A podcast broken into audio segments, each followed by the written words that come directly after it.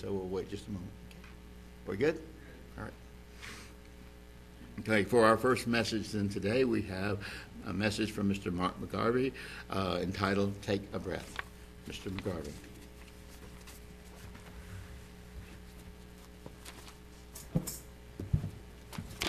Here, your podium. Good afternoon, everyone. It's a beautiful November day out there, isn't it?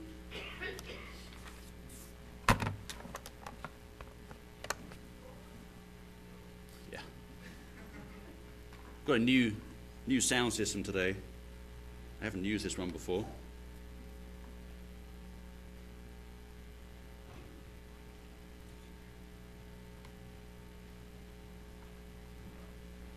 Okay, that better? Okay. Sorry about that. Yet it is a beautiful November day out there today. Going back about uh, nine or ten years ago, uh, my wife and I were raising two young children. Um, our two, Owen and Lily, are just ten and a half months apart, Irish twins, as they say. Um, you know, they're a year apart in age, but and they're different stages, but they're both a similar size and everything. And uh, like one's in diapers, one's not, or one's crawling, the other one's walking. Um, I remember many a hectic situation in that house, too many to count. Um, you know, one had just fallen over and bumped her head. The other one was over here and had an accident, and their diaper has leaked onto the carpet. Grrr. Oh, my wife was a stay at home uh, mom at the time, and, and that time she had the kids all day. And so when I came home from work, it was my turn to look after the kids. And sometimes it was, here, take them. Um, and so, you know, whether it was feeding or changing diapers, playing with them. Anyone remember those days? Hands up. Um, some days you'll be pulling your hair out because of the stress. You take a breath, just breathe, and with God's guidance and strength, you take on the next day. Life gets stressful for all of us in one way or another, whether it be work, school, relationships with family and friends, um, illnesses, sickness, and then there's the big life altering situations of um, death of a loved one, divorce, terminal illness of a loved one, loss of a job. And I've, I've lost my job a couple of times. Um, and don't want to have, have to do that again. Um, very stressful situation because your family's relying on your income if you're the sole breadwinner. Does it sound okay, Brian? Yeah. Okay. Um, so, life in Satan's world is not easy. Sometimes we need to take a breath and go to God in prayer. Ask Him for help. We need to come before our Almighty, eternal Creator of the universe without problems, our issue, and pray for His help and guidance. Remember, He already knows what it is, but it's up to us to go before Him and talk to Him about it. He is always there for us 24 hours a day, 7 days a week, 365 days a year. He will never leave us or forsake us. For my first scripture, I want to turn to Matthew chapter 11 and look at verses 28 through 30. Matthew chapter 11 and verses 28 through 30. Begin here in verse 28. Come to me, all you who labor and are heavy laden, and I will give you rest. Take my yoke upon you and learn from me, for I am gentle and lowly in heart, and you will find rest for your souls. For my yoke is easy and my burden is light. Jesus is saying, Come to me, and I will give you rest. And it's true, life is spinning around you 100 miles an hour. Go, go, go. You know? Stop, take a breath, and go to Christ Jesus. We can find peace, calm, and love in His awesome presence. We can take off our heavy yoke and burden that is weighing us down and put on Christ's yoke, which is easy and light, as He says we learn that his perfect, sinless life and complete obedience to the law made his yoke light. So, this is kind of like the third part in a series of messages that began at the feast. Um, with looking forward, a couple of weeks ago I did one, hang in there. And then today, but it's kind of in reverse, and um, I didn't plan it that way, it's just the way it happened actually. They kind of fall into place one after the other, and it's it's just the way it happened. Um, I'm going to go with it. Jesus Christ, He carries us, He strengthens us. He is the way, He is the life, He is the door to eternity. Let's look at an awesome example of how Jesus Christ works. Um, one of my favorite uh, examples in the Bible these events were recorded uh, uh, for us in the pages of the Bible, and they are a testament of how great God really is. Um, and I want to go with a version in the book of John, chapter 11, and we will begin in verse 1. John chapter 11, verse 1. Now a certain man was sick, Lazarus of Bethany the town of Mary and her sister Martha. It was that Mary who anointed the Lord with fragrant oil and wiped his feet with her hair, whose brother Lazarus was sick. Therefore the sister sent to him, saying, Lord, behold, he whom you love is sick. And when Jesus heard that, he said, This sickness is not unto death, but for the glory of God, that the Son of God may be glorified through it. Lazarus, he would be forever immortalized, pardon the pun, by what happened here.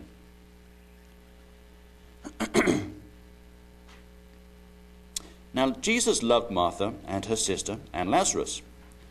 So when he heard that he was sick, he stayed two more days in the place where he was. Then after this, he said to the disciples, Let us go to Judea again. The disciples said to him, Rabbi, Lately the Jews sought to stone you, and are you going there again? Jesus answered, Are there not twelve hours in the day? If anyone walks in the day, he does not stumble, because he sees the light of this world. But if one walks in the night, he stumbles, because the light is not in him. These things he said, and after that he said to them, Our friend Lazarus sleeps, but I go that I may wake him up. Then his disciples said, Lord, if he sleeps, he will get well. However, Jesus spoke of his death, but they thought he was speaking about taking rest in sleep. Then Jesus said to them plainly, Lazarus is dead, and I am glad for your sakes that I was not there, that you may believe. Nevertheless, let us go to him. And this is a kind of a funny situation. Then Thomas, who was called the twin, said to his fellow disciples, Let us also go that we may die with him. Thomas clearly didn't understand the situation, and neither did the other disciples. Maybe he was speaking uh, aloud for all of them in that way, or what they were thinking. So when Jesus came, verse 17, so when Jesus came, he found that he had already been in the tomb four days. Now Bethany was near Jerusalem, about two miles away, and many of the Jews had joined the women around Martha and Mary to comfort them concerning their brother. Now Martha, as soon as she heard that Jesus was coming, went and met him, but Mary was sitting in the house. Now Martha said to Jesus, Lord, if you had been here, my brother would not have died. But even now I know that whatever you ask of God, God will give you. Jesus said to her, Your brother will rise again. Martha said, I know that he will rise again in the resurrection at the last day. Jesus said to her, I am the resurrection and the life. He who believes in me, though he may die, he shall live. And whoever lives and believes in me shall never die. Do you believe this? She said to him, Yes, Lord. I believe that you are the Christ, the Son of God, who is to come into the world. And when she had said these things, she went her way and secretly called Mary, her sister, saying, The teacher has come and is calling for you. As soon as she heard that, she arose quickly and came to him. Verse 30 Now Jesus had not yet come into the town, but was in a place where Martha had met him. He stayed there for a few more minutes. Then the Jews who were with her in the house and comforting her, when they saw that Mary rose up quickly and went out, followed her, saying, She is going to the tomb to weep there. Then, when Mary came where Jesus was and saw him, she fell down at his feet, saying to him, Lord, if you had been here, my brother would not have died. Therefore, when Jesus saw her weeping, and the Jews who came with her weeping, he groaned in the spirit and was troubled. And he said, Where have you laid him? They said to him, Lord, come and see. Jesus wept. Then the Jews said, See how he loved him? And some of them said, Could not this man who opened the eyes of the blind also have kept this man from dying? Then Jesus, again groaning in himself, came to the tomb. And the way it's described there, groaning, this man had a, a deep affection for Lazarus. His friend had died. And he groaned in the spirit. And he, he must have really been weeping, um, deeply moved by the emotion of the moment. He had to take a deep breath and continue on. It was a cave, and a stone lay against it. Jesus said, Take away the stone. Martha, the sister of him who was dead, said to him, Lord, by this time there is a stench, for he has been dead four days. Jesus said to her, Did I not say to you that if you would believe, you would see the glory of God? Then they took away the stone from the place where the dead man was lying, and Jesus lifted up his eyes and said, Father, I thank you that you have heard me. And I know that you always hear me. But because of the people who are standing by, I said this, that they may believe that you sent me. Now, when he had said these things, he cried with a loud voice, Lazarus, come forth. And he who had died came out bound hand and foot with grave clothes, and his face was wrapped with a cloth. Jesus said to them, Loose him and let him go. What a sight that would have been. This man who had been dead four days, raised to life. What an amazing, the whole situation would have been just breathtaking. Life conquers death.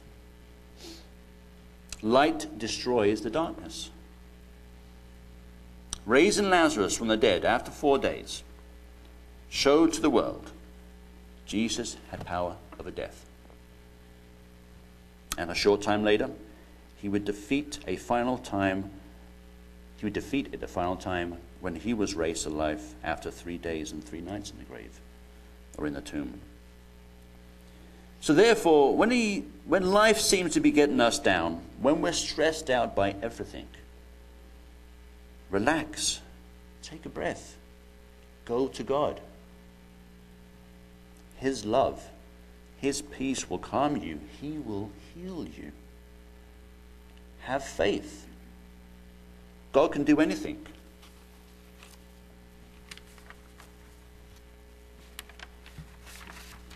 I think we can, changing subject slightly here, we can all collectively take a, pay, a break after this week's past election. I've got an idea. How about we vote to make the campaign shorter? I think Matt will agree with me here how in Britain the general election is like about, what, six months maybe tops? Five months? Um, I won't say any more on that. Don't anger anybody here. I'm an American citizen and proud of it, okay? I'm glad to be here. It goes on forever, a year and a half. Well, I hope and pray our next president, Donald J. Trump, can govern in a good, sensible, and constitutional way. If our Bill of Rights and the Constitution are left alone, then I'll be happy. Government, leave us alone, we'll do just fine. Take a breath, hang in there, and look forward. Like I've said before, the system of, of, government we have in America, I think, is the best man can do, but we know Christ will set up the ultimate form of government in the kingdom. He is a leader I look forward to having. Here we are today at church enjoying the Sabbath. This day of rest, the seventh day, was instituted at the creation by God when He chose to rest after everything He had created. The rest, peace, and calm of the Sabbath allow us to unwind from the previous week. If you had a rough week, a bad week, relax, take a breath. It's the Sabbath. I want to read one verse here concerning this Hebrews chapter 4 and verse 9. One short verse here. Hebrews chapter 4, verse 9. Hebrews 4, verse 9. There remains, therefore, a rest for the people of God. The Greek word for rest here in verse 9 is sabbatismos. The only time that is used here in the New Testament, by the way, sabbatismos, in this one verse here that, that we believe, I, I assume Paul wrote the book of Hebrews, but it's not 100% confirmed. Um, and sabbatismos means a Sabbath rest. We don't need to work on this day. And believe me, I've had a few situations where a job has conflicted with the Sabbath. And it's, uh, it's difficult. A lot of times they don't understand why does he get to go home early or whatever. Um, or there's something going on. It's got to be done by Monday morning. And like when I was working in England, working with the, uh, the concrete gangs, when I was a uh, formwork carpenter, you know, a big slab was going to be poured for this multi-story parking lot on Monday morning and the guys would be finishing up Friday evening and then going in and work half day on Saturday. And me and my dad, I used to work with my dad, would not. And of course, in Britain, you've got to remember, it's a lot further north than here. It would get dark at 3.30 in the winter. So on a Friday, and I couldn't believe this, and the first time I saw this back in uh, 1995, I was working with my dad. Uh, usually on the construction sites in, in England, um, you know, it's usually 7.30 to 5.30 or 8 through 6. In London, it was 8 through 6 because of the, uh, the legal laws of, of sound. You weren't allowed to start work, make noise before 8. Um, and I guess it would have been about November 1995. Dad started packing up his tools at 3.15 or whatever it was and getting his tool bag ready and shutting down everything. I thought, oh, okay. The guys just carrying on working, and they were going to work till 5.30, 6 that day. And the dad would have said, come on, Marky, time to go. And, um, but he did, and a lot of guys would be shaking their head and, who's he think he is? Look at, what's all this then, huh? You know? As we, uh, and sometimes if he was relying on a ride from my older brother or whatever, we'd go and wait in the, the break room, the canteen. Or if we were riding together, you know, if I was driving or my dad was driving, we'd just uh, get back in the car and drive home. Or in the case of London, I hated this part. It was a long, long day. You know, we lived in, in Luton, uh, about 30 miles north of London, and it was drive an hour from, Lon- from Luton down to the, the north area of London, park the car, get a, one of the underground tube trains from Kilburn in North London down into the heart of the city, and then transfer in that big station, wherever it was, up escalators, down escalators, to another tube, another train to take you to your final destination. You get there, then you have a five or ten minute walk to the construction site. So the whole commute in the morning and the way, way back in the evening was a good hour and a half, two hours. And then you've had a 10 hour shift on top of that, or 12 hour shift in some cases. It, it was tough. Um, so come Friday evening, it was nice to have that break and uh, finish a little bit early, meet the crowds in the streets, especially in London. Every man for himself down there. And let me tell you another thing. If you can drive in London, you can drive anywhere. Now, I've never driven in Paris, and Paris scared me when I was there. It looked crazy, especially around the L'Arc de Triomphe. Um, but yeah, if you can drive in London, very aggressive. You got a every man for himself. You got you can drive anywhere. I'm, I'm pretty confident of that.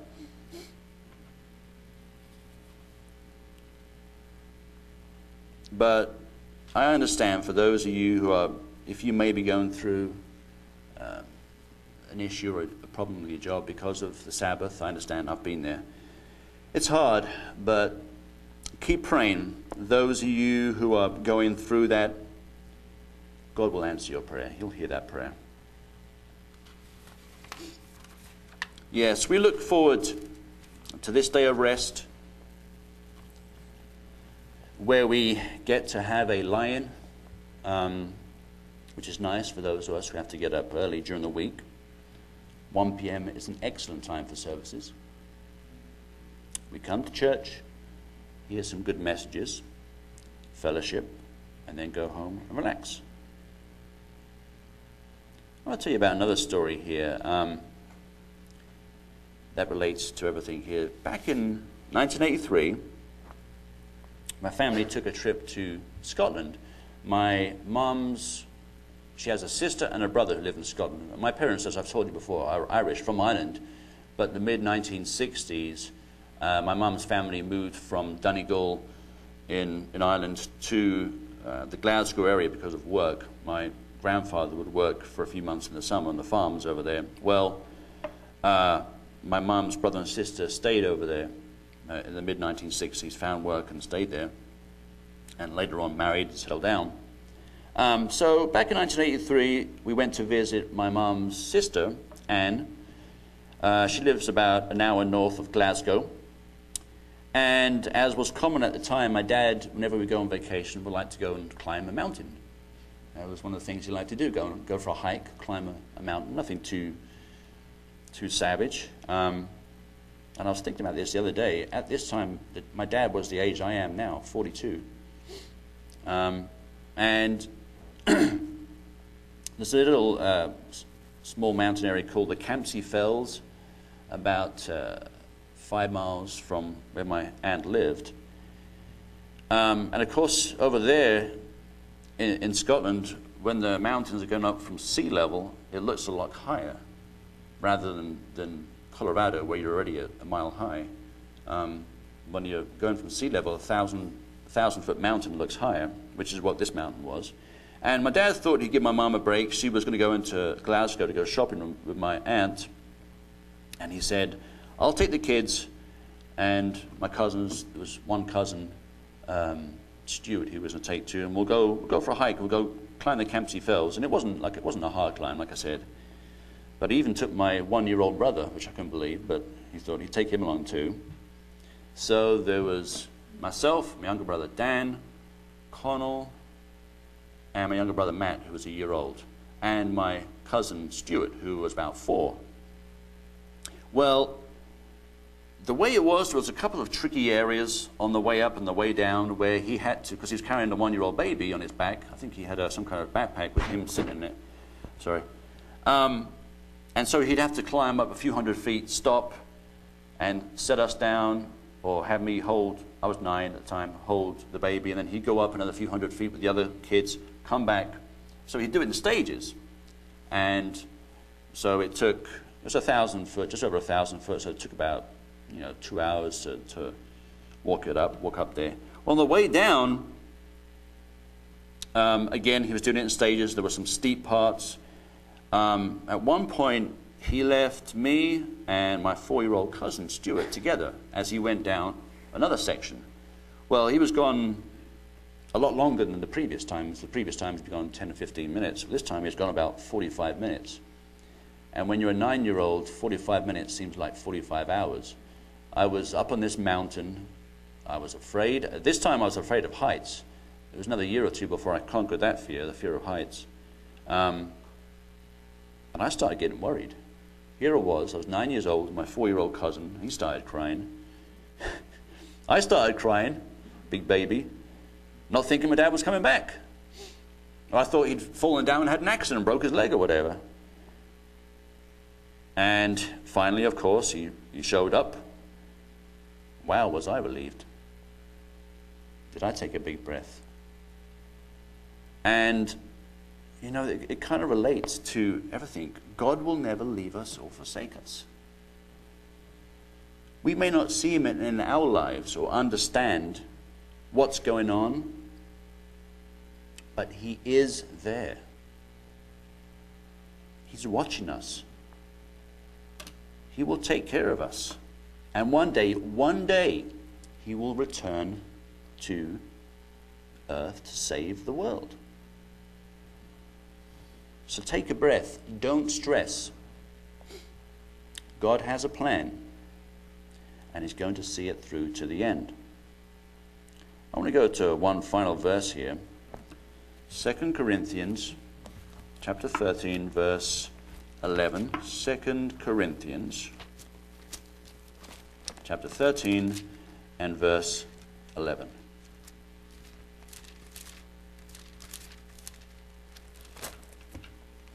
Last few verses here that Paul wrote to the people in Corinth. Verse 11 Finally, brethren, farewell. Become complete. Be of good comfort. Be of one mind. Live in peace, and the God of love and peace will be with you. Farewell in this context means rejoice.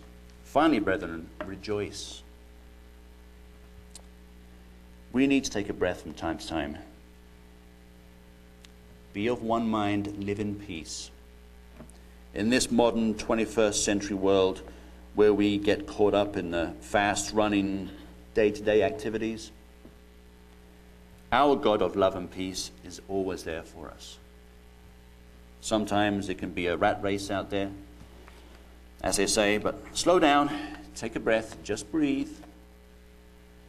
The Almighty, eternal Creator of the heavens and the earth will gladly let us come to Him and find rest.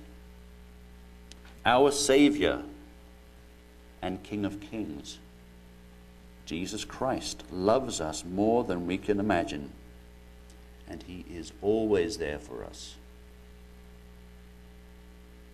I want to finish with a, a song, um, which Brian's going to play on the screen here for you in a minute. It really captures a lot of what I've talked about today.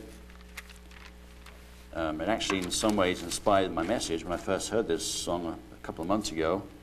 Hope you enjoy it. It's about three and a half minutes long. Um, it's by Johnny Diaz, and it's called Breathe.